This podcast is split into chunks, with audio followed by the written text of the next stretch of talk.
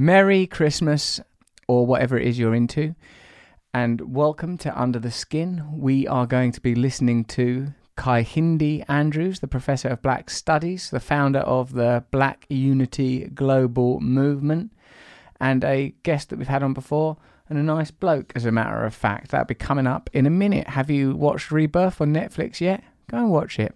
My mates say it's good. Candace uh, was on last week. Candace Owens. There's been some controversy about it. Some people say don't give a platform to people you don't agree with, and you know that is an argument. But I don't know. I'm still. I think it's good for us to talk, but we'll we'll, we'll keep thinking about it. Barry Altman says on uh, was this on Twitter? Oh no, was this on YouTube, Jen? Barry Altman goes. This is the most badass interview stroke debate of 2018. Love it. I thought it was good. I mean, if you didn't agree with it, you'll certainly like this one with Kehinde Andrews because he's very anti Candace Owens. He's said some things that I simply can't repeat because I wouldn't. Uh, Sarah Robertson says, like, I'm halfway through the episode of At Rusty Rockets Under the Skin podcast with America, this on Twitter, with American populist supporter Real Candace O. Really good listen. Two people not agreeing at all. An insight and food for thought on how others think. And then she said a little bit later, the same person, Sarah Robertson, I must say she's wrong about recovery from anorexia. I'm pretty sure I'd be dead by now if it wasn't for the government bailing me out of a program for anorexics on the NHS. So there you go. McCusker says on Insta, it was a great show, or battle, I should say.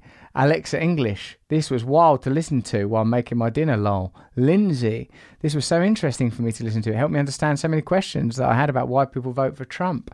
Some things I agreed with, some I did not, but my understanding grew phenomenally. Richard Egg 81 says, I found the sexual tension a tad distracting. You found it distracting, Richard Egg 81. Imagine how we felt in here in the chamber. Bromblewood, this is the most I've allowed a right a ring wing. It says here, but that might be Jenny May who works here at Under the Skins. One of her many errors. So the most I've allowed a ring wing person. She might mean right wing, but she said ring wing. It's the most I've allowed a ring wing person's view into my echo chamber in a long time. You handled it really well. It was interesting to hear that right wing people think that all Hollywood lefties are doing it out of guilt doing it out of guilt. Right, follow us on all of our social media platforms. You can, uh, if you want, just tag me in an Instagram story. Just tag me in it. It's your Instagram story. Tag me in it. Or uh, you can uh, follow me on Twitter. You can do what you like. I've got a new book coming out, Mentors. You can pre-order that. Go to my website or look on my social media feeds to get this book, Mentors. Bloody good stuff. Some people are saying, well, just people, the publishers at the moment, it's not out yet, and my wife likes the bits I've read out.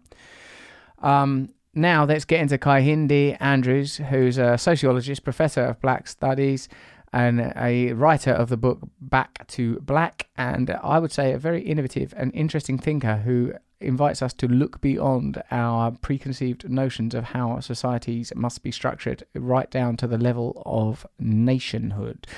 Uh, you'll enjoy that, and I'll see you on the other side. Cheers for listening. Trying to achieve equality with the annihilation of category is not no, a successful route. Yes, that's, that, that's exactly right. We're in this era where it turns out we were never the boss. It doesn't look like an ideology. What's beneath the surface of people we admire, of the ideas that define our time, the history we are told? And welcome to Russell Brand.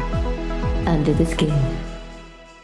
Thanks for coming on Under the Skin, Kehinde Andrews. We've chatted before uh, since then, you've had a book out, Back to Black, and hmm, I, I wonder, like in the last, well, last eighteen months, maybe a lot of things have changed. I don't know if it's been a particularly instructive or important period in um, hmm, what do we want to call it? I mean I suppose where, where, I'm interested in talking to you, it's it's Jermaine that we're talking uh, the week after I met with Candace Owens, yeah. who I was sort of bowled over by okay. on yeah. a personal level, yeah. and as I said at the time while speaking with her, disagree with totally on many many levels. But uh, in a sense, I wonder if my qualification to disagree with her is, sufficient.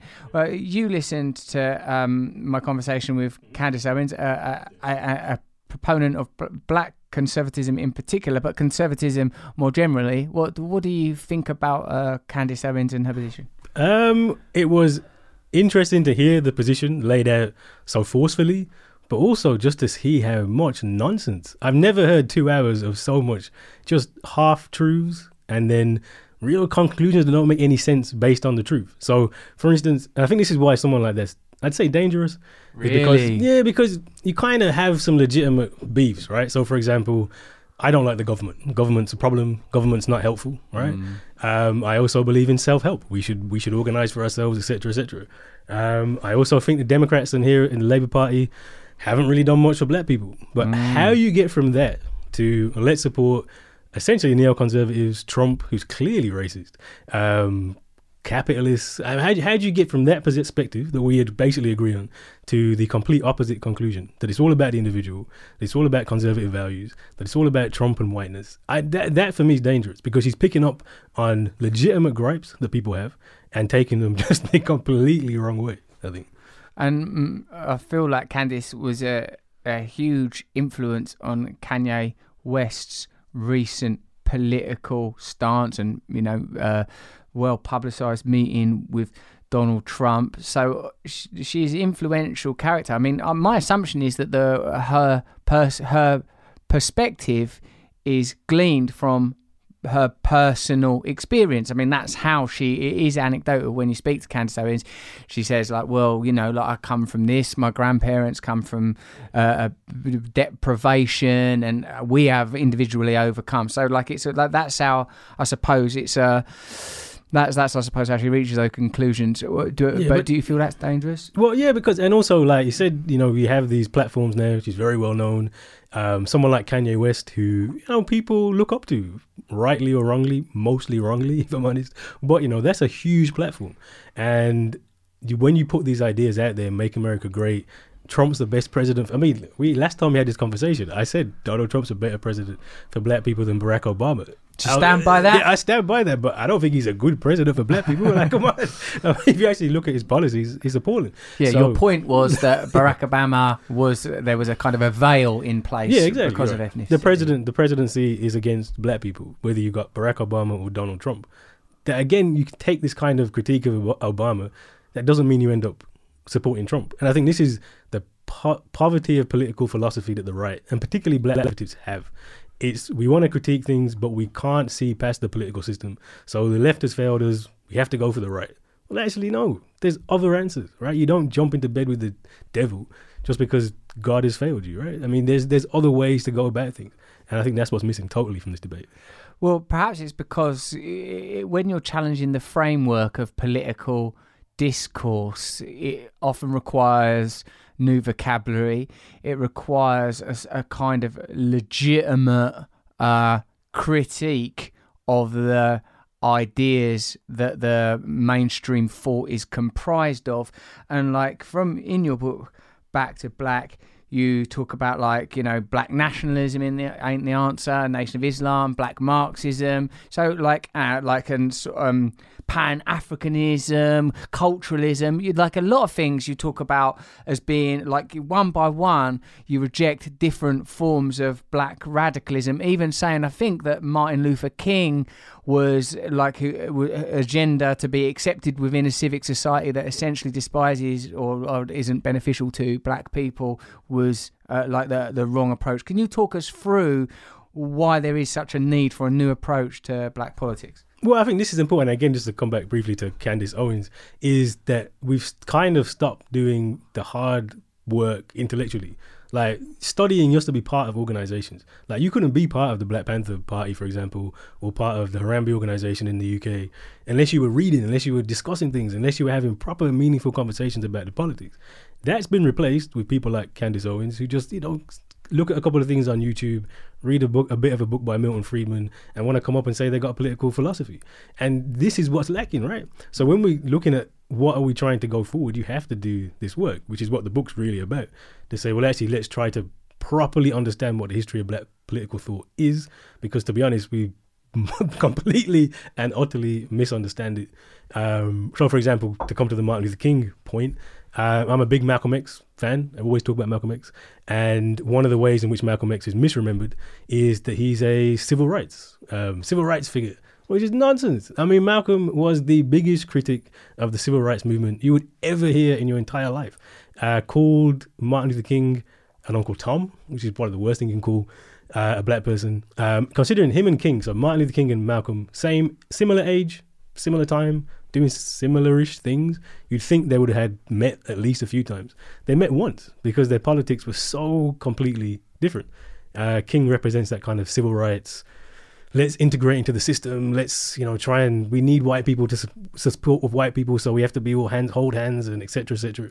Whereas Malcolm's the black radical tradition, which is bond all of that. Forget forget all of that. Actually, what we need is revolution. What we need is self help. What we need is a completely different political system. Do you think that might be to a degree because Martin Luther King was obviously a Christian minister and his philosophy would ultimately be derived from spiritual and scriptural tradition, and Malcolm X is coming from, like to a degree, nation, but in later life Islam more traditionally. What what do you think are the the religious influences on both of their positions?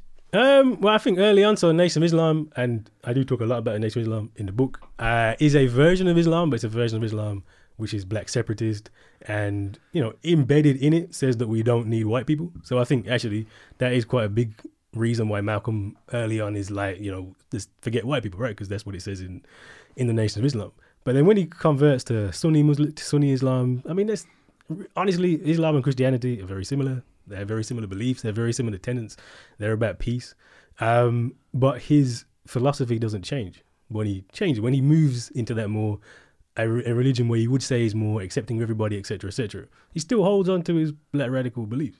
So I don't think it's just because King's a Christian, although I think that influences it. But I think it's more the what's the what what politics do you believe in? Because if you look back at the history of some of the most um, violent rebellions against slavery, they were Christian preachers same book that Martin Luther King's reading, and they're saying let's um, you know let's burn it down. So there is a Christian philosophy which would say we still need to burn it down because this is not going to work for us. You don't believe then there is any integrated any possibility of integrated freedom for black people because the thing that black people would be integrated into is a system that oppresses them and is it not possible to create new superstructures that could be free, and I, emphasize new superstructures that could, will be free from the kind of racial prejudice and bias that uh, that underwrite oppression. Uh, this system can no more provide freedom, justice, and equality than a chicken can lay a duck egg. That's Malcolm X, right? I mean, we have to understand that this the what what we live in today is built hundred percent on the oppression of black and brown people. I mean, actually, the book I'm currently writing, actually, the West is built on racism kind of outlines. That's the exactly. title. That is the, that is the working working title. It it's might catchy. change. Working title. You never know. But um, if you actually look historically, what makes the West the West? It's finding the Americas. Uh, it's a genocide of tens of millions of people, followed by slavery, which killed tens of millions of people, followed by colonialism, which killed probably hundreds of millions of people, um, all black and brown people. And so, what you have to understand is that when we're looking at the inequalities today, and a child dies every 10 seconds because they have no access to food, all of those children uh, black and brown. Uh, the, the logic of the system is racism.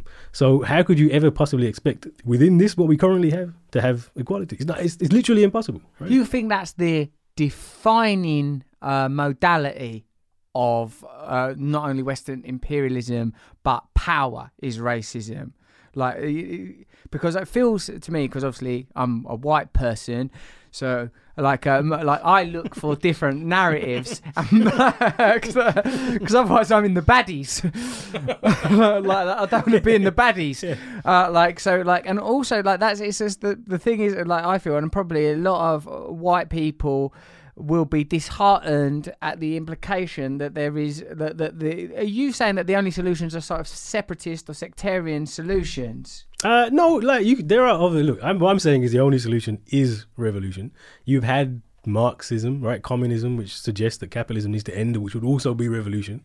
Uh potentially that could erase racism. What i'm trying to say is i just don't you can't trust people in the West, and that includes black people in the West and Asian people in the West, but obviously it's mostly white people. You can't trust mm. people who live, who benefit off a system which oppresses and kills black and brown people to end that system.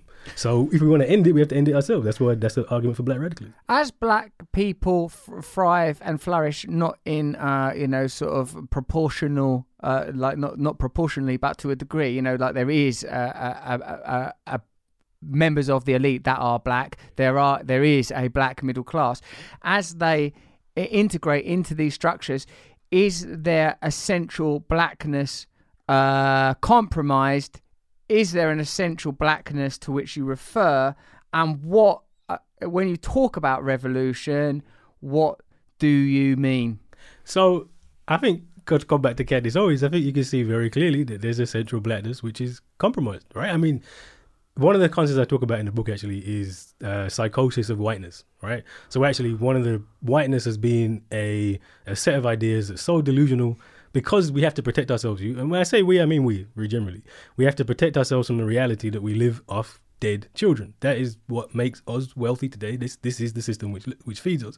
So we have to have this kind of delusional idea. Whiteness, you kind of can't reason with it. And the best the the best example of the psychosis of whiteness I've heard for a long time was Candace Owens sitting in this chair last week, talking completely contradictory about everything. Doesn't make sense. Wrapped around in a in a bubble, and you when you try to talk to her and explain just simple things, and it's just like you're talking to yourself, right?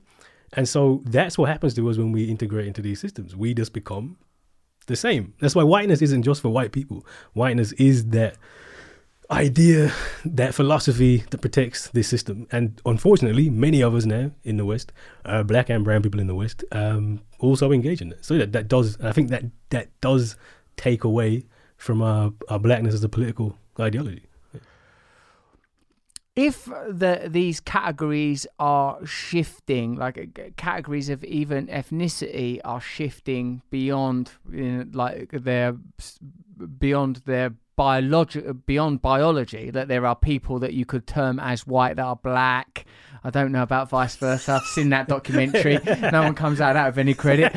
Like, um, like I, I feel like um, how like how do you how do you galvanize people behind a revolution when it's the, the sort of the when I want to say when the qualification for it is kind of is is shifting. Who is it that we're trying to reach? I understand that historically the wealth of Western nations is built on colonization, slavery. I, I understand that, you know, and probably people that are sort of uh, uh, like a believing empire and believing nation will say no, it's built on innovation and ingenuity and technology, and that's part of the story. But also, there's a lot of oppression and a lot of Yeah, a lot. death as well. Yeah, a lot, yeah, quite a lot. Yeah, there's quite a lot of that. So there's a lot of it that's gone on. Like, how do you think? How do you propose to like? I know, how do you propose to reach out and bring people together a, a, around an idea of dismantling these structures? And what is it we'd look to replace it with? I'm glad to be the person asking that question for a change instead of having to answer it. Um, well, I think one. I think when we think about, and it's again part of what the book is. What is blackness? That hasn't changed. That's been steady for centuries.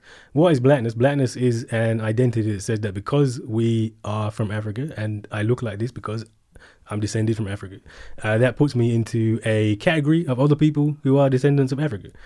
And now, importantly, because we're descendants of Africa, one of the things the West does is racial hierarchy has black people at the bottom and white people at the top. Now, that hasn't changed. Look at the where's the poorest continent in the world is Africa.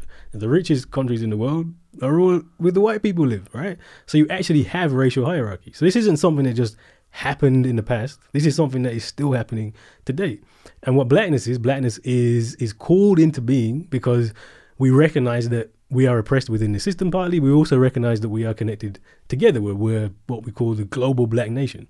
So what's being asked for, or what the call is to unite people, is unite around that. Understand that you can never, because we're black, we will never have freedom or equality within these systems. And we have a responsibility to all other people who are black.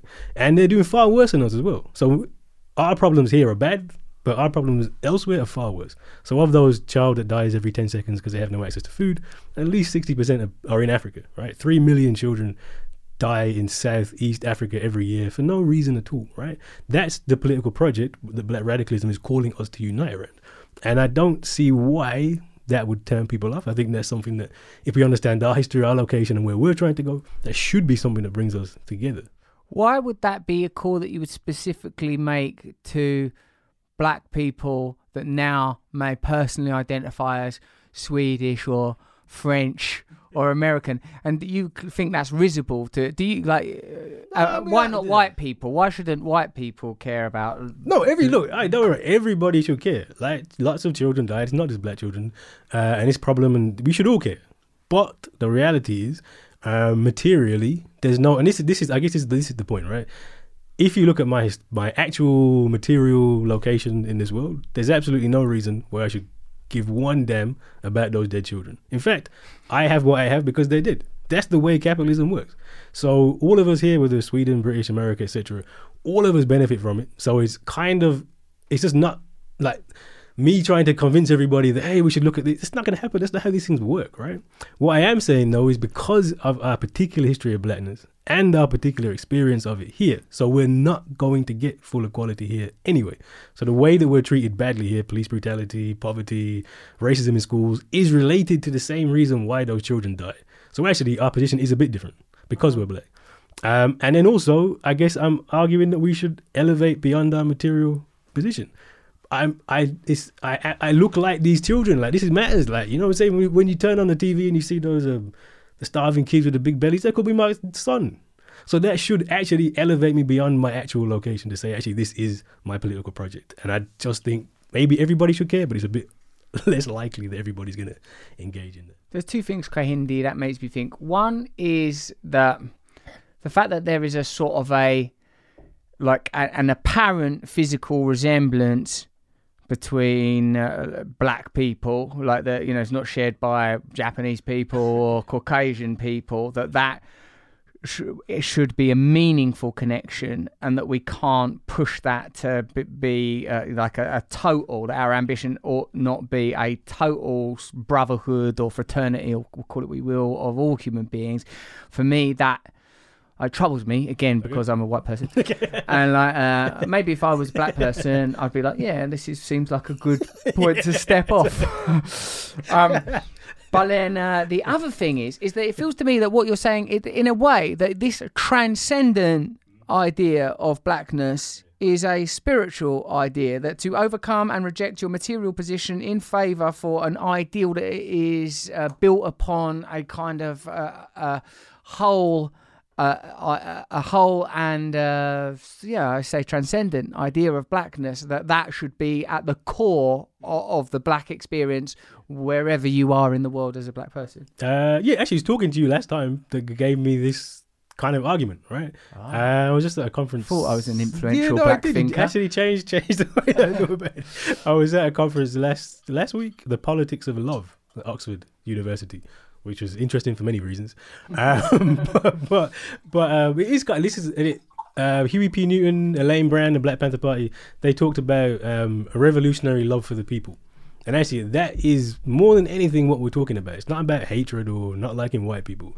It's about understanding our history and our location. Look, I'm black. Like that physical thing's important because I'm not black for no reason. Like I'm black for a reason. You can't explain the history, my present current location, without the history of Africa, etc. So I, it's a real connection, historical connection, and it's about saying, well, actually, a love for all of us, the diaspora, uh, takes us to a different level politically because we can't just stick about what's happening in Britain or black professors or all that stuff. We actually have to talk about the real problems in the world, which are children die regularly, and so it is. It is actually a transcendent. I think. I think at least it should be transcendent. Yes. It doesn't have to be. Like what's the other thing? Black. I'm not saying you have to. Like I. In fact, there's more logical reasons for people to be like more like Candace Owens than more revolutionary. Like you're just being rational, ra- oh, making Yeah. rational choices. But actually, what I'm saying is we're better than that, and we should be better than that, and we should elevate beyond that. because that is a, in a sense you're making an appeal to invisible ideas and, and uh, as you uh, to use your your words ideas that are not entirely rational that Candace Owens position of well you live in America America is a land of opportunity slavery is not happening now and if you as an individual want to sort of forget Jim Crow and just plow onwards with your gumption you're gonna be Yeah, that's, fine That's, the rational. That's the rational thing. That makes sense, right? But and I think it goes back to the spiritual. If you look at um, African traditions, African systems of belief, what's really important is the ancestors, the dead. The dead are with us. They, they don't leave us, and so actually that kind of ancestral connection is really, really important. So when I say we're connected to Africa, if you take it from a spiritual perspective, we're actually, actually properly connected. Our ancestors, that's that's us, and in a way, to go against that goes against you spiritually. You are then referring to an idea of latent, inhered, indigenous faith, an idea of like pre Christian African, you know, I don't know, pagan belief in the ancestor and our relationship within one, uh, with to one another as a whole. That this is something that should be honoured. Yeah, no, it's a Europe. It's a very European idea that the past is the past and the past is dead and it's, it's gone and it's disappeared. I think you find most traditional religions, or not not religions, traditional beliefs, hold on to the idea that the past, the future, and the present are kind of a lot more closer than we think. Mm-hmm. So you can't this linear explanation is, is nonsense, and that's part. That's partly the if, you, if you're going to have a spirituality of blackness, that's it, right? Progressivism, in a sense, the being one like like a, a, a, sort of as if there is a teleology to technology, to materialism, to consumerism that we are progressing, we are going forward. I mean, even sort of Christianity, which in this sort of its Protestant form is the sort of the uh, uh, the sort of ideological template for um, our secular societies, shall we say. Even there, the idea of the father and us coming from the father is a sort of a, a, a, a defining, determining idea, but uh, uh, but only perhaps at the expense of the individual and the progress of the individual and the power of the individual. So when you're like uh, when you're writing uh, uh, Back to Black or your next book, The West is Bastards, or whatever, it, or whatever it's called, like what what is the campaign that uh, you like? How, what do you think? Uh, you know, black people. Not I'm going to say young black people in this country, but you know, forget those categories because you're sort of saying that they're irrelevant. That the idea of nation is part of the oppressive, uh, uh, pro- the oppressive structures that prevent black people achieving freedom. So, if you're a black person anywhere, what are the campaigns that you'll be getting behind? Are you talking about sort of philanthropic campaigns to help uh, African kids that are being, uh, you know, killed as a result of you know, sort of capitalism, lack of resources, etc., because of the IMF or however you see it? What do you think? What is the campaign or action? Should uh, I have to say they be because I'm not a black person be behind? Um, so one, I think, well, I mean, caveat: just because something's not radical, it doesn't mean it's not a good idea. And if you look at most black politics, they focus on the symptoms. So, for example, children dying is a symptom, police brutality is a symptom, and actually, all of our politics is about the symptoms. How do we fix this particular symptom? Um, now, the symptoms kill us, so actually, you have to treat the symptoms, or it'll die, right? So, I, w- I don't want to say opening an orphanage or giving money to isn't isn't a good thing because of course it's a good thing you should do that that's important. But we also have to recognize that if you don't treat the actual disease then the symptoms will carry on endlessly endlessly endlessly. And this is the this is the cycle we've been trapped in treating the symptoms and not the disease. And the disease is simple. It is the political and economic system. So therefore we need to have not a campaign but a movement what we call a revolution right to, overturn the political and economic system and i think that's what we haven't done really. So what the book really is, kind of theoretical, but also trying to make a, a case for what we should do. And what we should do is build um, an organization, an organization, a mass organization across what we call the global black nation. Uh, that include that forget British, American, whatever, just across everywhere that really links us together properly, that builds that those connections properly. Um, and that once you have that organization, which well isn't simple, that's when you have true political power, and then you can start to say, well, actually, how do we do things differently? And it sounds a little bit utopian, but hundred years ago, the Universal Negro Improvement Association, as started by Marcus Garvey, Amy Jacques Garvey, uh, later on as well, had an organization that was five million members across fifty countries. I mean, this is before the telephones even really used. Forget internet, forget Twitter and all that. Five million people hundred years ago was probably like twenty million people today. It's a mass organization. So, and it wasn't hundred percent radical in many ways. It was a bit capitalist. It was a bit bougie in some ways, but the mechanism was there. And if they can get together, five million people across 50 countries with no communication, what is stopping us from doing something bigger than that and building the global black nation as a real thing? I would. The answer would be that perhaps oppression was less insidious and more vivid then, and therefore it was probably easier to frame uh, the objectives of such a movement in terms of equality. Whereas under the terms of your argument, Kehinde, equality itself is being determined by what is afforded to, e.g., white citizens, and is therefore systemically tainted. In a way, you are talking about revolution in, in the most radical terms, in the sense of like the uh, uh, end of conven- our conventional understanding of nation and how we arrived at nation. Nation in its modern form, as you know, the, the sharing the spoils of colonialism. We spoke last time about reparations and like I was quite struck by how the reparation argument helps us to see that what we uh, take for granted as nation in in a vivid and contemporary sense is the manifestation of the oppression uh, and genocides of, of the past. But how do we mobilize uh, people to participate in what it's hard not to conceive of as their own destruction, regardless of if you are black or white, because. You know, I don't even. I think sort of the people with most to gain say that you're a member of the urban underclass in any UK city and you're black. It still might be hard to wrap your head around. Let's get rid of the idea of nation. Is it hard? I think okay, on that level of let's get rid of the idea of nation, yes, probably you're not going to get many people saying, yeah, it's a great idea. But in terms of the actual practicalities of what does that mean? So what does that mean? And I think this is where the Black Panther Party is instructive. So, you know, revolutionary organization, they believed in revolution and end of capitalism. But what did they actually do? They provided free food, they provided free healthcare. They had a newspaper. They had le- free legal advice. They actually dealt with the symptoms as well. And so Ah. any movement has to do that. Has to deal with the problems that people face locally. Because no one's just going to jump on board and say let's end capitalism. You have to build a, and that, again, where part of this love comes in. How do you care for people? How do you bring people in? How do you create a movement which is caring? And in doing that, then people come along and come on board with the with the revolution. It's the only way. It's the only real way to do it. It's not just an abstract. Let's go end capitalism. You have to build the community first. How do you propose to do that?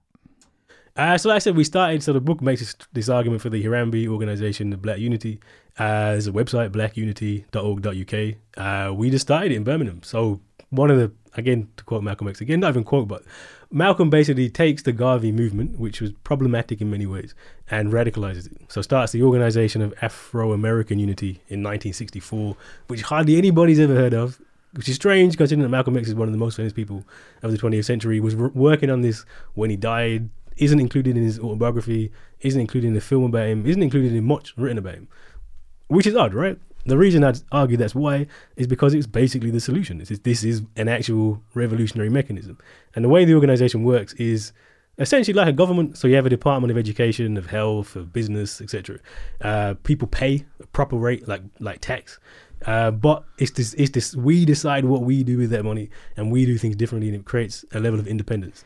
Wow. Would you be i- i- ideally you'd be exempted from any other forms of taxation? So you would say, right, I'm no longer part of England or America or Finland. Well, ideally, I'll ideally. pay my tax to this Yeah. this operation. Ideally, but I doubt that's going to happen, right? Let's just be realistic. Yeah. But yeah, no, ideally, but I mean, on a basic level, and this is actually they take their take their model from the church. This is how the black church works. Tithing. Tithe, right? You tithe ten percent for heaven. Why don't you tithe ten percent for your actual community, right?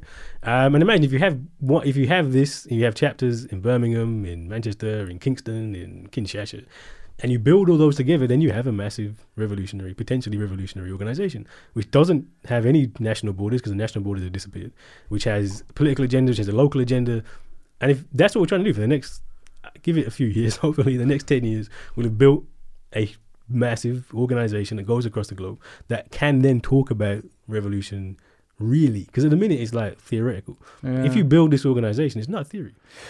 Because I think that some of the challenges are that any centralized organization is so immediately beset with uh, sectarianism and infighting, it becomes so complex, and the initial challenges of addressing symptoms are so significant. Even if you were to take on something like how do we protect young black members like citizens from legal disputes or police brutality or negative uh, the impact of negative stereotypes or you know like that that, that it's so fractured and fragmented the issues that it's hard to in a sense be global in to, to have a global vision because we are all mired.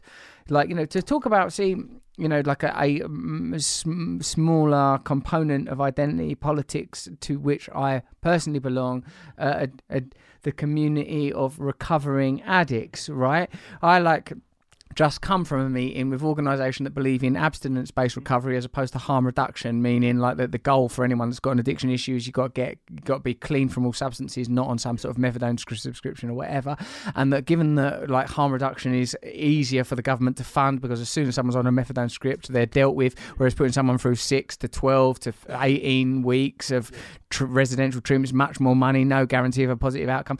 You know, so like to create like organizations built around a simple idea where you sort of self-identify as an addict it's still very hard to uh, get these various views to congeal and come together. You know it's like like how you do it with something as potentially enormous as a sort of a, a global black unity is difficult. But like but given that i'm an optimist and given the the, the what was currently in place isn't working, you know, for, I would, you know, of course, again, from my perspective, it's perhaps determined on economic and spiritual lines. The, you know, like the vast majority of people are, in my opinion, living substandard lives without access to the resources, emotional, spiritual, material that they're entitled to. And there's no reason for this, like, degree of suffering when there is the affluence and abundance that we have on the planet. Like, how, what kind of, what in Malcolm X's uh, original idea of African American unity is that what it was called? Like, and your version of uh, uh, black unity across the planet. What is the relationship between an organisation such that as that and white people that uh, don't feel like no, my role is to crush this black unity movement and, and, ensure that uh, white systems remain in power? How do you reach out in fellowship? With the many, many, vast majority, because yeah. it's only a tiny percentage of anybody that's basically benefiting, isn't it? You know, yeah. like, isn't it? I mean, well, we are doing better than them kids that are exactly. dead mining for copper or whatever. Exactly. I mean, I guess for black radicalism, the audience is slightly different because to address that question of how do you how do you keep it radical, the only way to do that, um, and actually what Malcolm wanted to do was the OAAU was supposed to be linked to the Organization of African Unity on the African continent. And the only real way to keep it honest is to have the people, the wretched of the earth, who, look, all of us benefit. Even the poorest black person in this country, their kid's not going to die because they haven't got food, right? Like, you're just not. Like, it's better to be poor here than it is to be poor in the Congo. So all of us benefit to some level, even though we're massively discriminated against here as well. So the only way to keep it honest is to have the people who are really, really suffering, the, the poorest people. So from the very offset, it can't be a Western thing where it's just we get together and talk about stuff because that will very quickly turn into a integration club. It has to be how do you reach out to the African continent? So one of the things we did last couple of weeks, we we had a conference at Birmingham City University where we re-engaging Pan Africanism. We brought speakers from South Africa and Nigeria, um, South Africa and Ghana. Uh, we're hoping to do a, a major conference in Ghana in three years, we can actually connect these things together. Because I think once you start to hear what's actually happening to people, I think it changes your whole mentality. Like, I don't like, for example, let's take black professors for example. This is a big thing at the minute in the UK. There's a lack of black professors, and everybody's moaning about it, and we need more black professors. And of course we do, right? I just became a professor, so congratulations. Is it no? I mean, on becoming a black thank professor. You. Thank you, but is it? Is it? Is it? I we had a whole three-hour class with the with the class about whether this is even something to celebrate, right? Right, because you would argue, oh well, then you've just become systemized. Yeah, what does that mean, etc., etc. But there's a bigger point. Like I can spend my time arguing for more black professors, or I could spend my time saying there's three million children that die in Southeast Africa every year, and how do we fix that? And actually, those two things are diametrically opposed anyway. So I think once you once we start to understand what the real problems are, then I think that shifts our mentality. I don't believe in this stuff just because I believe in it. I believe in it because I understand that the thing works. What is your personal experience? I understand what you're saying in terms of your identity as a black man but what is your personal and emotional connection to this suffering and oppression? What is it that has affected you? Is it academic, intellectual, and cultural, or is something rooted itself in you that hasn't in a, lot of uh, Western Anglophonic black people? No, I think it does. I think I think it, it does in most people. I think actually when I, that's one of the things about talking about the book, going around having these conversations. I've been surprised the the range of people who've been engaged surprised the hell out of me. I'm not gonna lie, like people in banking sector, people who I never would have thought would have been interested at all. Um, on reading, they're like, okay, well, I never thought about it like that. I never, you know, because the way our school system is, the way our media is, the way everything is, it's all about Britain, Britain, Britain, and we've kind of lost that global focus. And when you look at it, I don't know, it's obvious, isn't it? It seems obvious to me that the real struggle isn't here. The real struggle is elsewhere. I Yeah. agree. Just in terms of prioritizing, so like it's sort of like it's more important. I think this when you see arguments about film stars of different genders getting less money or whatever. I think you know that's a bit like the black professor argument. It's like, well, what is where? Well, I wonder. Eh, I said eh, implicit in what you are saying, Kehinde. Is that if we were to turn our focus to the, I mean, again, it is the symptoms, but like, you know, like eh, the most egregious symptoms of you know oppression racism the, the, do you think that that in, would somehow create a shift if instead of thinking about a um, you know like sort of within a national context uh, a representation underrepresentation if we said look let's just solely focus on trying to not have impoverished children like you know do you think that that would I mean that'd be a basically good principle, and this is the problem with the left in general, right? Like the left always here, Corbyn, left, Marx, even Mark, communist, Marxist, so, uh, socialist workers party, always focusing on what's happening in Britain. Well, this, this not the working class struggle is not really taking place here. It's taking place in factories in Asia, right? I mean, that's Yeah. that's the. That's where the proletariat is. They're, they're in Dunstable, wherever. So I think there's a general principle. If we looked where the real oppression is, who has it the worst, and we focused our politics there, that would probably be a good route to some more revolutionary solutions. that requires such a change ideologically in a sense like whilst what uh, candace owens who on a personal level i must reiterate i've gotten very well with like what what she's saying doesn't require a particularly radical shift because the sort of the heritage of that ideology is in place and the systems that perpetuate it are in place but to to say why don't we put aside our concerns about Brexit or no Brexit and focus instead on the serious, say, you know, humanitarian and ecological issues that are um, ha- most are having an impact now. Like if we take in our own lives, the mo- the worst thing that could happen to me would be something to happen to one of my children. Well, that is happening to other people's children. So let's prioritize that.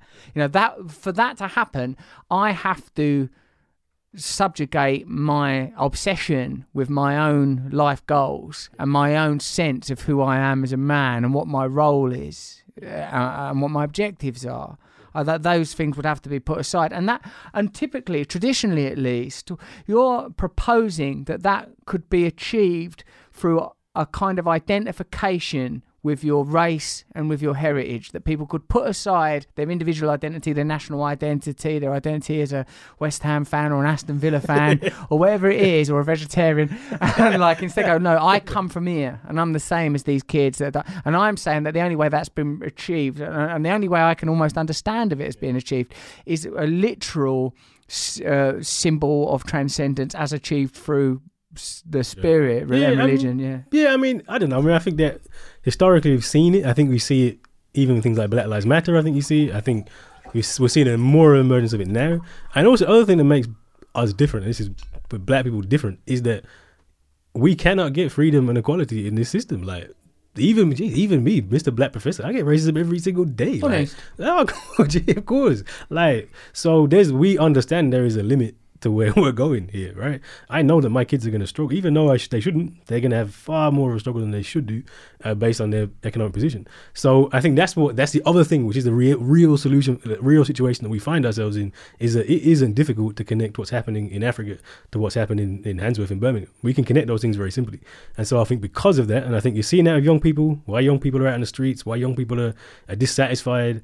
Um, even while they're claiming Britishness, like they, they, it's like everybody. Uh, this is what always gets me is like I don't know why anybody's surprised that we get treated badly as black people. So, for example, the Windrush crisis, everyone's oh they treat us so bad. What do you expect? I mean, that's that's Britain. That is your historical relationship to this country. You have a passport. You could be. It don't matter. You be born here. People who were born here get treated like second class citizens.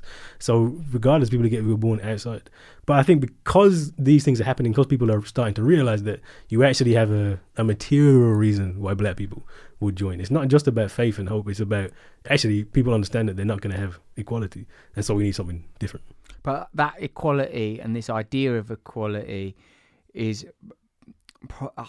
it's hard. I would I would submit to make tangible uh, to the point where it's worth making the kind of sacrifice that that might demand beyond the theoretical stage. That to prioritize the global black experience above your experience as an individual is such a, a huge ideological leap. Which Can- is, yeah, which is why I think the you have to deal with the symptoms. Where I said you still, if you had these local organizations, they're still dealing with those issues. I'm not saying don't deal with the symptoms, don't worry about the black kids who are getting bullied or not in, doing well in school or police brutality. You've got to deal with them, or nobody will come with you.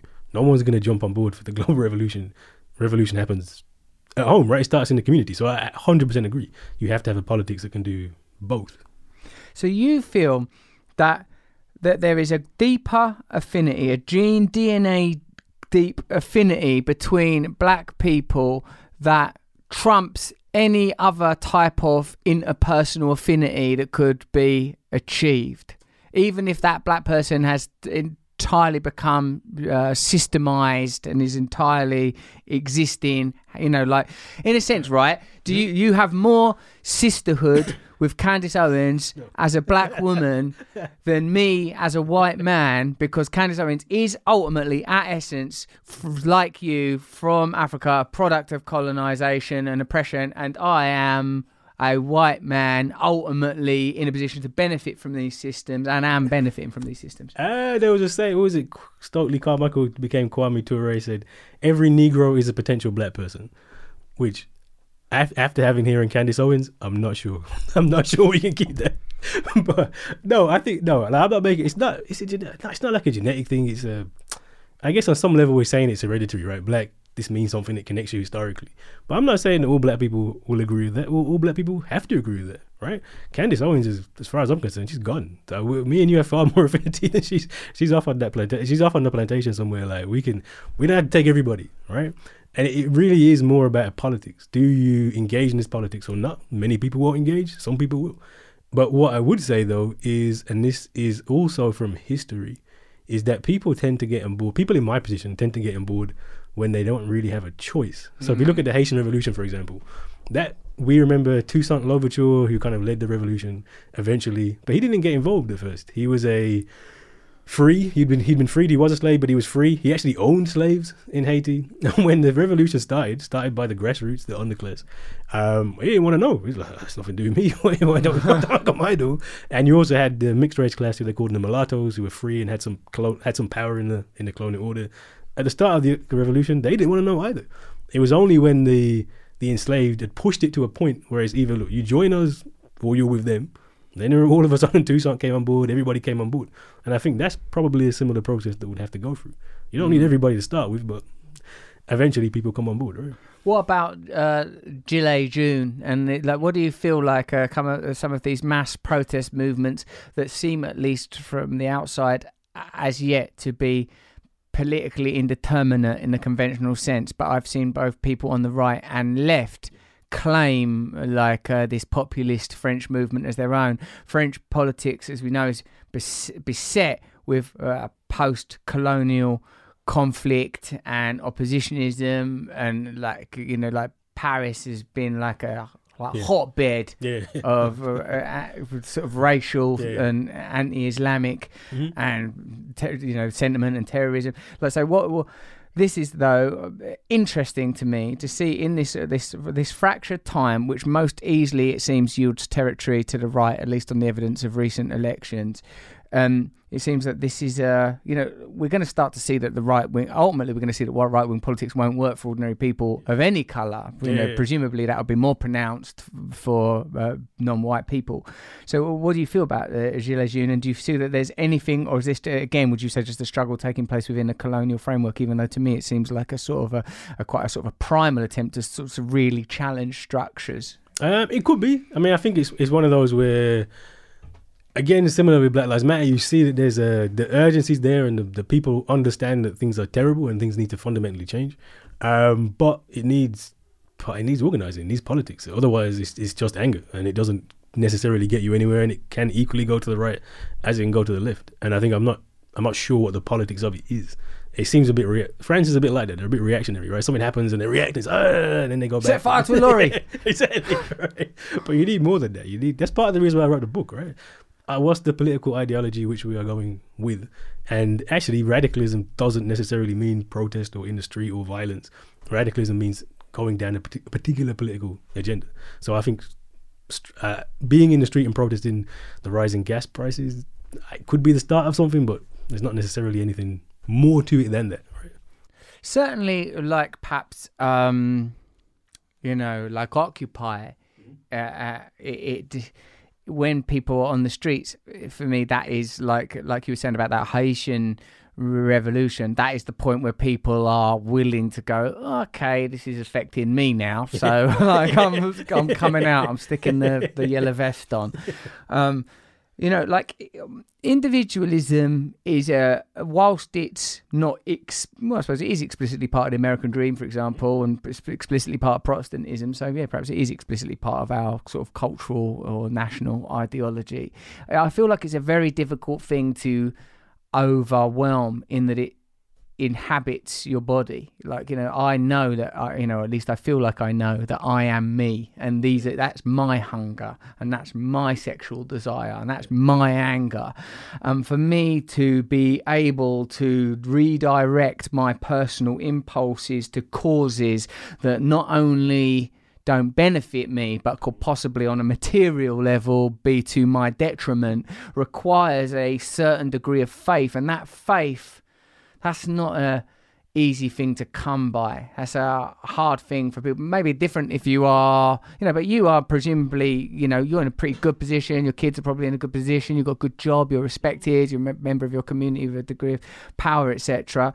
So, what sacrifices are you willing to make? we have this conversation a lot actually in our Black Studies. Do you? So we did a Black Studies degree, and I'm always saying At like Birmingham. at Birmingham City University, and I'm always saying like I'm not radical. They're like, what do you mean? You know, you must be radical. You wrote the book on radicalism. You must be radical. And I'm saying, well, if I was radical, I wouldn't be in this job. Mm. Professor is not a radical occupation. I've said that what we need to do is start an organization, the Harambee Organization of Black Unity. And the sacrifice I should do is I should go and do that. Why am I in this job? Just go and leave.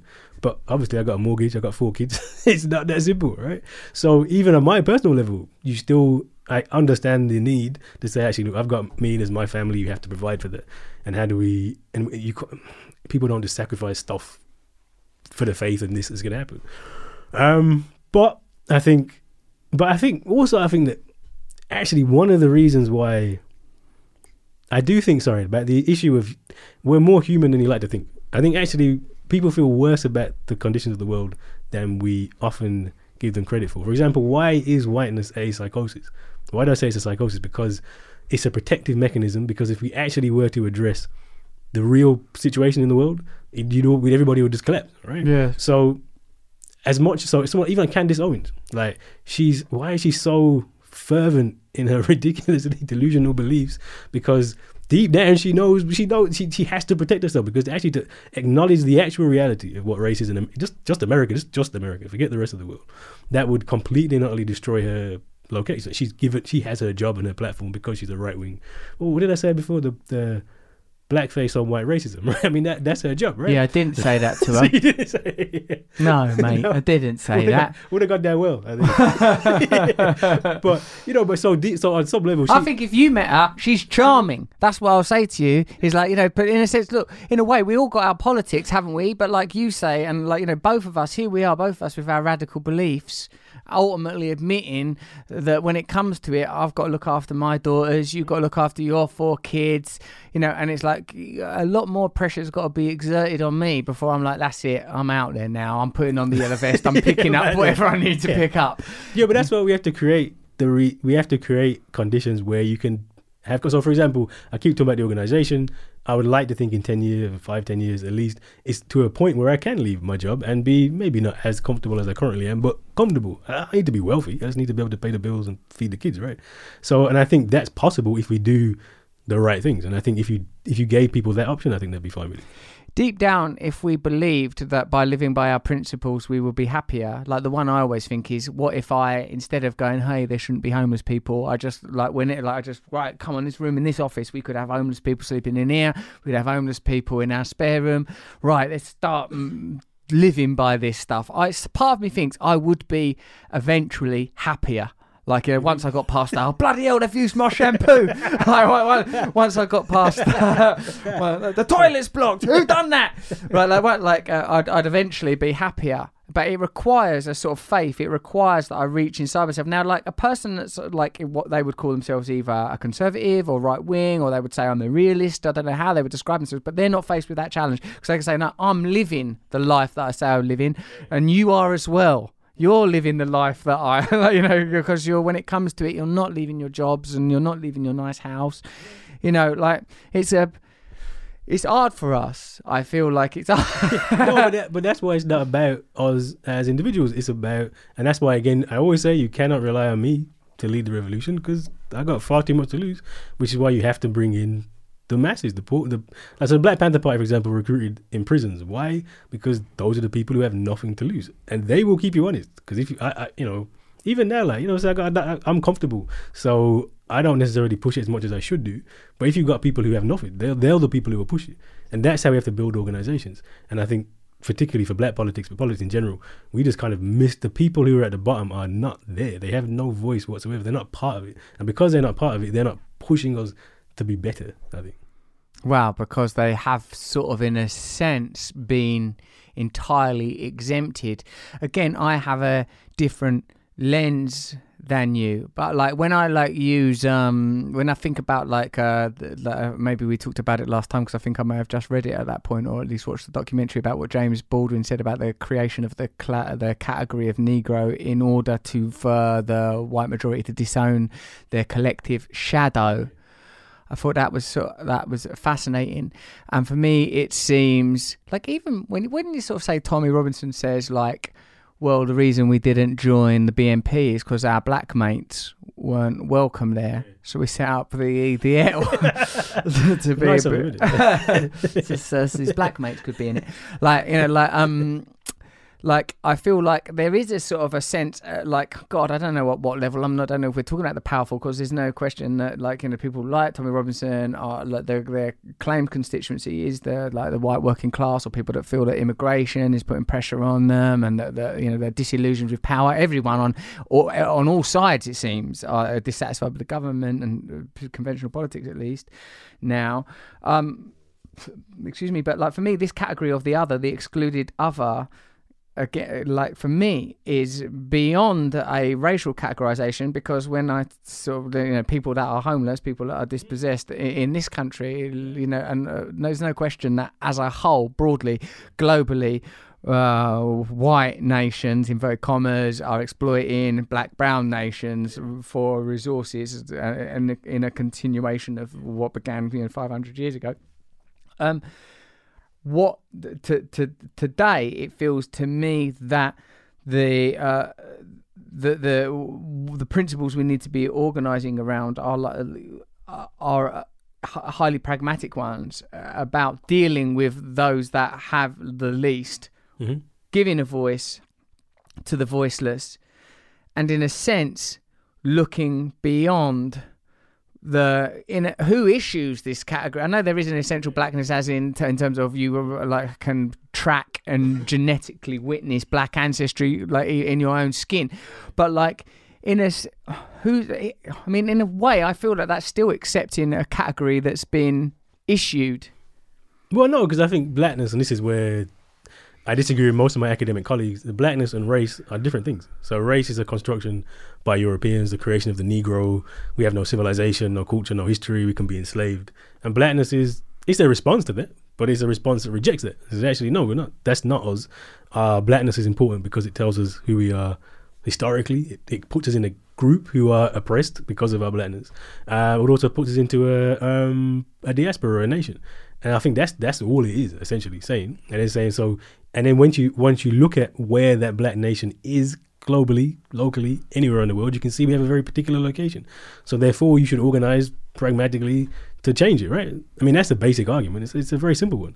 Um, I think, on, to go back to the point about Tommy Robinson, I think part of the problem with the left is the left has missed out the marginalized as well. There are people, there are many people in. So what's happened over the last 40 years in the UK, in the West, has been, you know, the.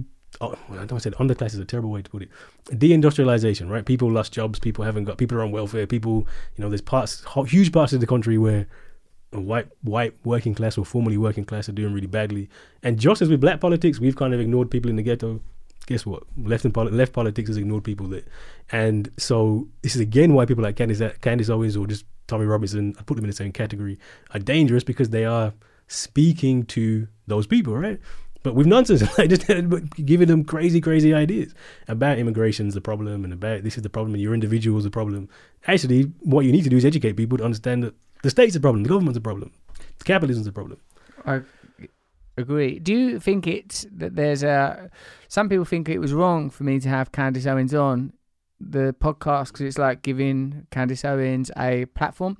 Although she's got a massive platform anyway, I would say, um, and and the same would go for other right wing activists. It's like controversial to like now, but what but what you're saying about education, like I almost feel sometimes people are afraid because those are like sometimes those arguments because they are visceral, emotional, they're shorthand, they don't rely to a point on rationalism other than the service of the individual, which is uh, something we discussed is a sort of an easy to piece together rational idea. People feel that there's something to be gained by not communicating. What's your view? It depends what your political project is. Right. I mean, look, I believe in black radical politics. I believe we need to organize and do what we need to do. This does not include Candace Owens, so I'd never, I wouldn't invite her. I wouldn't do it. I got nothing to say to her. She got no, there's no, there's nothing to be gained. Like I said, it's like a void. It's just an empty void. It's like talking in a, down a hole, down a hole, basically. You may as well go and talk to yourself outside. That's the level of rationality you're going to get. But if you believe that, that, you know, the way forward is through discourse and change, and you know we can we can bring other people on board. Then You sighed at that. You sighed, even as you couldn't even finish the sentence without sighing at it, the futility of it, even as a philosophical notion. No, but for, I like I a hundred percent certain that there's the people who watched definitely online. You're gonna have a different audience because she's on there, right? People who kind of believe that stuff, and if you believe that they can be um, reached through rational debate, then maybe maybe that could make a difference. Like I said, I don't personally, but why not? I sometimes think, uh, Kehinde, that there is no centralized solution, that we need to have a time of sort of mass devolution, a kind of confederacy of that believes in the empowerment of groups that can identify however they want to identify, almost like a post nation state in a sense like that if you are like a like a sort of a islamic fundamentalist and you want to live that way okay that's cool you do that. And if you sort of believe in the, like the black experience okay or if you believe in sort of white ethno-nationalism then you can set up your but like you know but i feel like in a sense all these narratives have intersect at the point where I understand why white working class people are dissatisfied. I would because that's my personal social and cultural experience. Because, like, you know, 50, 60 years ago, or whatever it was, white people were told, hey, Britain is amazing. In fact, so amazing, we'd like you to go and die because, oh, in a foreign country for your belief in uh, our belief in this idea. And then roll on 20, 30 years, the, the welfare state is being uh, repealed and rescinded. And oh no, yeah, no, don't worry about that English British thing anymore. That's not real. That's just a thing we told you. So those people are bloody antagonized and have been exploited by the powerful. Uh, the, you know, like what you're saying about the sort of the global black experience, one would imagine uh, a paradigmatically could be applied to Muslim nations that are being colonial and co- uh, exploited co- corporately and mm, young Muslims or Muslims in general in this country. You know that so in a sense one thing that feels universal at least to me is that there are powerful people for whom these systems in, are entirely beneficial and that's why there is an appetite and a, a- many many power structures to support and mm. to maintain them. And negatively impacted by that are members of the working class, Muslims, mm. black people, women, Yeah. homosexuals, like you know anyone that's not like you know. Now, of course, that doesn't mean that there's no such thing as you know powerful black people that are members of elite, or powerful Muslims, or powerful women, or powerful gay people. But taken as a general thing, you know, there is a there are hierarchies, and those hierarchies have historically been built along the lines that I've described, and to a degree, uh, your argument, at least from your perspective as a black person, is that they continue to exist. Yeah. So the question is, how do you end it, right? I mean, that and that's the question, and that's where the individual has no role, right? Because it's collectives. The, what is power? Power is the ability to mold collectives, right? The people. What's the West built on? One, they go and kill millions of people in the. That's power, right? You literally kill tens of millions of people, in, natives in the Americas and the Caribbean, and enslave hundred million people.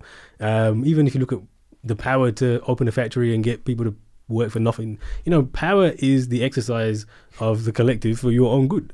And the only way to end that is to e- exercise the collective for other good, right? And so the question we have to ask ourselves is how do we, mo- what's the best route to mobilize collectives? I'd say that blackness has that. It has, it has what historically it has. Um, there's a material basis to it. There's a spiritual basis to it. There's a pragmatic basis to it. So for example, if long term, if you what's what's the end game of black radicalism? It is this unity across the African continent, a revolutionary version of Pan Africanism, um, and if that happens, that ends capitalism. Literally ends cap. Capitalism can only survive partly because it exploits the wealth. It literally just takes things out of the ground in the Congo, etc., etc. So if you had this African revolution, even though it's a black thing specifically, it ends capitalism. So then you have to actually change everything. So what you need to do, that's that's why we should be focusing on these kind of politics. Right? So, if Africa as a continent ended its current economic relationships with the uh, economic and bureaucratic organisations that have replaced the colonies, that would mean that the structures that are held up by those relationships would collapse. And Just- automatically, like you couldn't, you can't like. There's two things which capitalism has always depended on. One is resources, and two is labor. Africa's about resources. Africa has the is the richest continent in the entire on the entire planet, and it's the resources from Africa which is and China's getting involved now as well, which is propping up in Western capitalism. So if you had an African revolution that said, say, no, you have to pay a proper price for those resources, that ends capitalism for everybody, not just for us, for everybody. But an African revolution. I've been meaning to ask you for a little bit, but it keeps going out my head. Like, is it possible to conceive of a pre-colonial Africa? Because, like, you know, I've heard you say, or I've read you that you've written uh, that that even conflict within tribal conflict within Africa is a legacy of colonialism.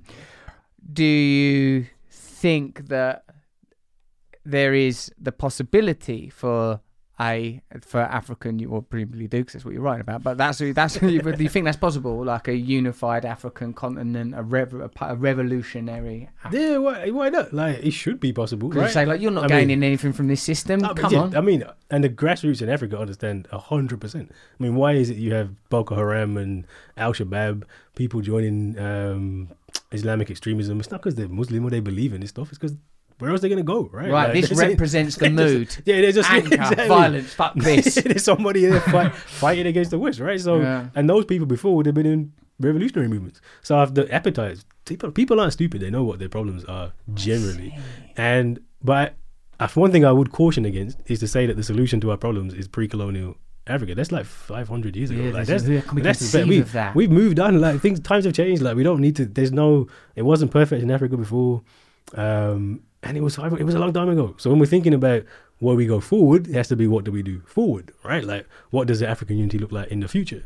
And actually, some of the things, and this is where you have some of the tensions. So tribe, which is probably more like nation or ethnicity, um, is definitely something which is overplayed by the West, like massively. It's a way to to they racialized the differences and they made it like you know pitted people against each other. And if you look at like Rwanda and that genocide, that's a colonial production. yeah right? those categories were created Yeah, completely. I mean. I mean, so the categories exist before, but they're kind of put on steroids and racialized and oh. put in material differences, right? So the Hutus get more, the sorry, the Tutsis get more power than the Hutus, and it, it becomes biblical. And it's all it's all kind of put on steroids. But the issue of tribe itself or nation, if you want to call it that, um, is something which is not incompatible with this kind of revolutionary Pan Africanism, but does mean something that we need to change, right? You ca- the whole unifying the whole continent means unifying the whole continent. So then it, it does mean an evolution. We're not talking about saying, look, there's this perfect Africa that was. Maybe some elements of that, but actually, what Africa looks like in the future will be very different. There's far more people, there'll be far more technology, etc., Yeah. etc. So it's not.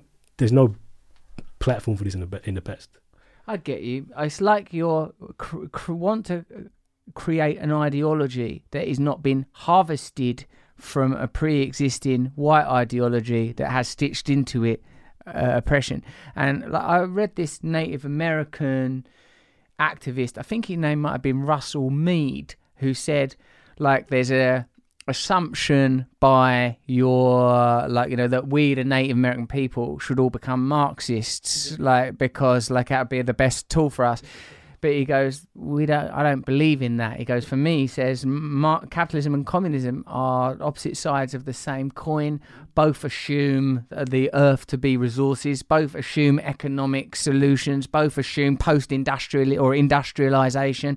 And like he then like the rest of his uh, speech was about essentially a kind of what do I want to say a pantheism of kind of a love of earth and a love of nature and a, a kind of a harmonic idea of man as part of nature. Like so you say like you know whilst you particularly are allied you know and from ultimately africa like you uh don't see it as uh, uh, impossible that there would be an allegiance between, like, say, Native uh, American people, Latin and South America. You know, there's no such thing as Latin America, is it? That's a, you're a colonial product in itself. But like, uh, but like, you know, that there is an alle- a natural allegiance here. So then, in a sense, what I feel like is that that eventually, like, I feel like the colonization in terms of the sort of s- the stealing of labor and slavery it only happens it's like right we've run out of serfs and peasants and white people to fuck over. Let's go, go and get some new ones you know or like now these ones are organizing collectivizing and starting to demand rights. So at genesis i feel like uh, that um white people are, have the same ultimate problems. Perhaps not within a system, Eu- you know, European, because there are advantages that I have as a white person in this particular system that you don't have. But like, uh, you, it, it, from a utopian perspective, and why would we have another one? Like the, uh, uh, like uh, we we have the same aim. We have the same aim to dismantle existing power structures and to bring power as close to the people that are affected by it as possible. To democratize power, to for people to be self-determining. And if that you say no, I want that to be my blackness to be part of that. It's like, oh yeah, all right, cool. like, like, no, we, we want our like uh, Celticness to be part of it. All right, cool. Our Arabness, fine. But the problem, the, the problem is that this is a problem for us now. We're here as well. Is that actually, if you look at the oppression that has been meted out to those who are black and brown outside of Europe, it is of a completely different order. It's genocide, it's slavery, it's death on a scale which didn't do this. They didn't, they didn't, they didn't genocide. They didn't go into the mill towns and just kill people or enslave the people. Irish feel that they I mean, get the that. Irish got Irish got it pretty bad for a bit and then became white, right? Now the, the Irish do best just fine. whiten up. but if you actually look at the things with the worst oppression has always been, even with the Irish, the worst oppression was was reserved for people outside of Europe always.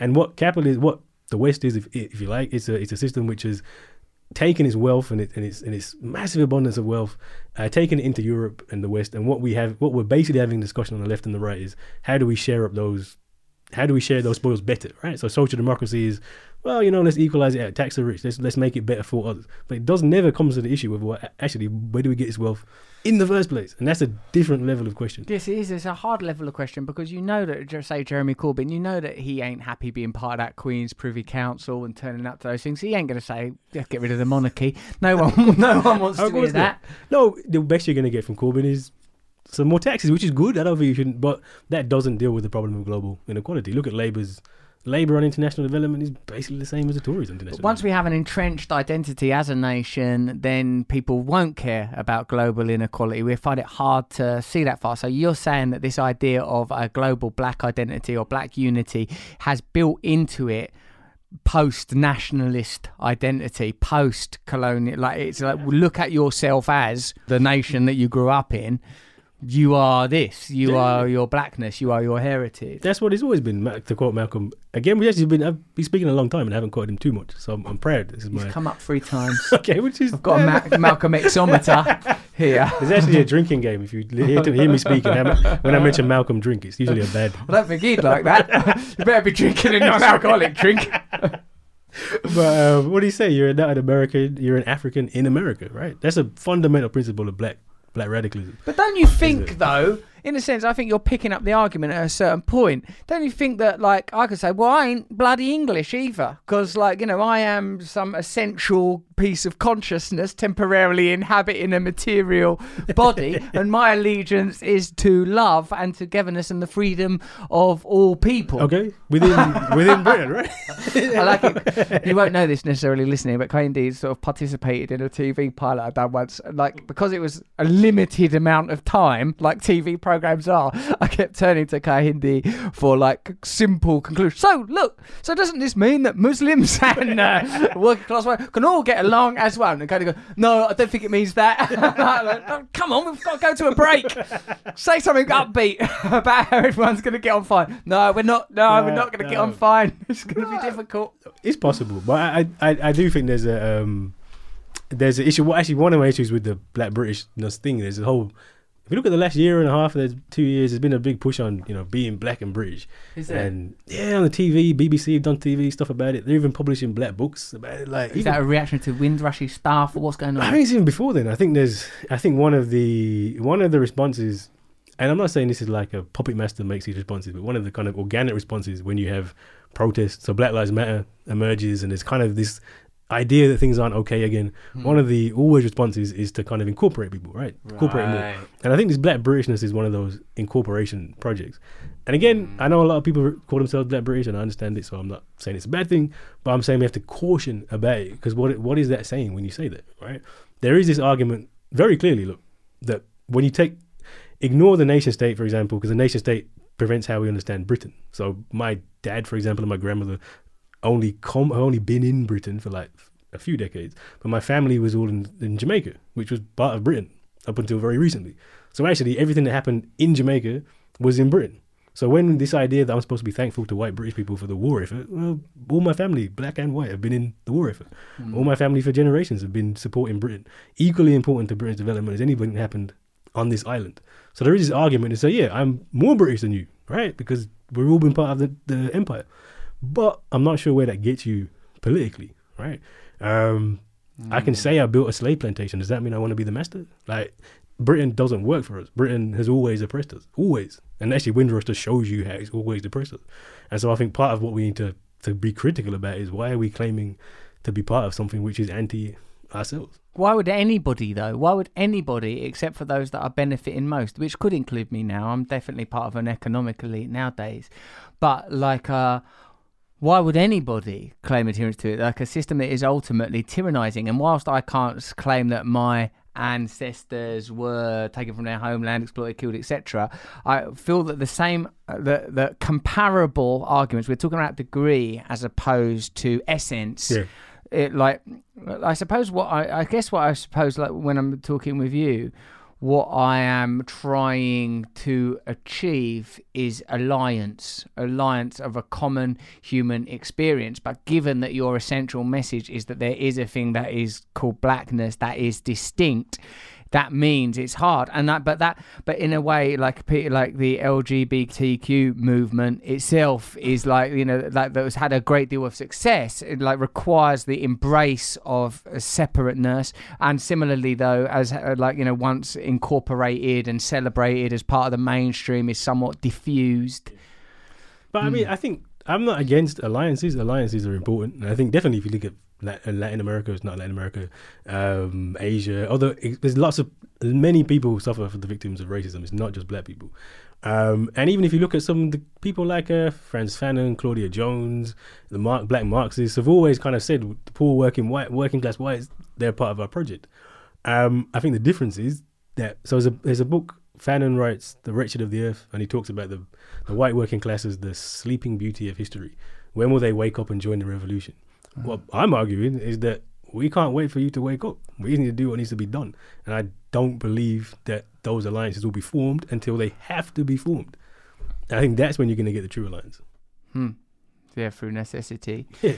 To um, localize and simplify possibly this conversation a little, what do you think about um, Raheem Sterling? Have you looked at that? Um, yeah, I mean, it's good that somebody, a sports star, a Black British sports star, has, has spoken out because that does not happen, particularly when they're like famous um, and at the time. So maybe you get a couple of Mm. people saying stuff like when they're retired. In fact, one of the things that strikes me about about Britishness is it's actually harder to talk about race here than it is in America. So in America, you've got the the anthem protests, you've got all these sports stars saying this this racist against Trump, etc. And in Britain, you've got basically nothing. Like Raheem Sterling, that's about it, right? Uh, because in many ways, Britain, even though it seems like America has, it'll be hard in America because you know they always have the anthem and they always have the flag, and it's all like that's because their country's so young. This kind of like a mechanical solidarity. They just kind of like it's enforced, it's imposed. It's not really that certain. Whereas here, you don't need the anthem, you don't need the flag, but it's so embedded in this. In this, you just don't do it. I, I think I commend Raheem massively because it's just not something that people do. It's almost career suicide. What I like as well is that he didn't stop at the point of saying that's out of order. What them Chelsea fans said. He went as far as to say it is. This is sanctioned by the way that the media report Yeah, on black footballers as opposed to white footballers and provided an example. Oh, I want, would like to know. That's a pretty good bit of critical theory that he presented there and media analysis. Also, though, what occurs is that I think he's been signed by Nike subsequent to that. So that, that energy is going to go into people. I'm going to buy those shoes. Where were they made? Who made them? exactly. This reinforces the problem, right? But yeah, it's better than nothing. Just because it's radical, it doesn't mean it's bad. Not radical. Because it's not radical doesn't mean it's a bad idea. Right? That's wicked. Thanks, Kehinde. Thanks for your time. We've been talking for 75 minutes. It's not as long as I talked to uh, Candace Owens, but frankly, you're not as beautiful as you. um,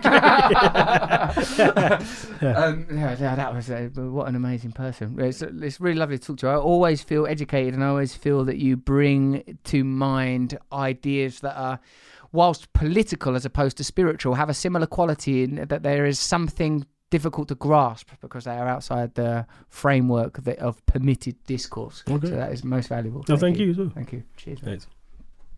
Well, that was Kehinde Andrews. I hope you got a lot from that. I hope if Candace Owens, if you are listening, I, I on a personal level, level love everybody and feel great warmth and uh, compassion for people. And if we can't be tolerant of people we don't agree with, then what does our tolerance really amount to?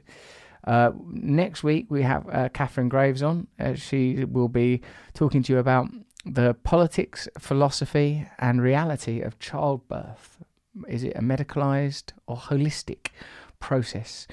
In the meantime, why don't you listen to some previous uh, episodes? You could listen to Candace Owens. You could listen to what Kehinde was commenting on. You could listen to Blind Boy. He goes on about mental health. He's proper funny too. Yuval Noah Harari. Who doesn't enjoy saying that? Yuval Noah Harari. Dear Khan, my God, that was another amazing episode. Also, please subscribe to this podcast, share it, get it out there, get it out there into the world. Tell other people to listen. Go up to them, place your head upon their shoulder, and just whisper ever so gently, listen to Under the Skin of Russell Brand.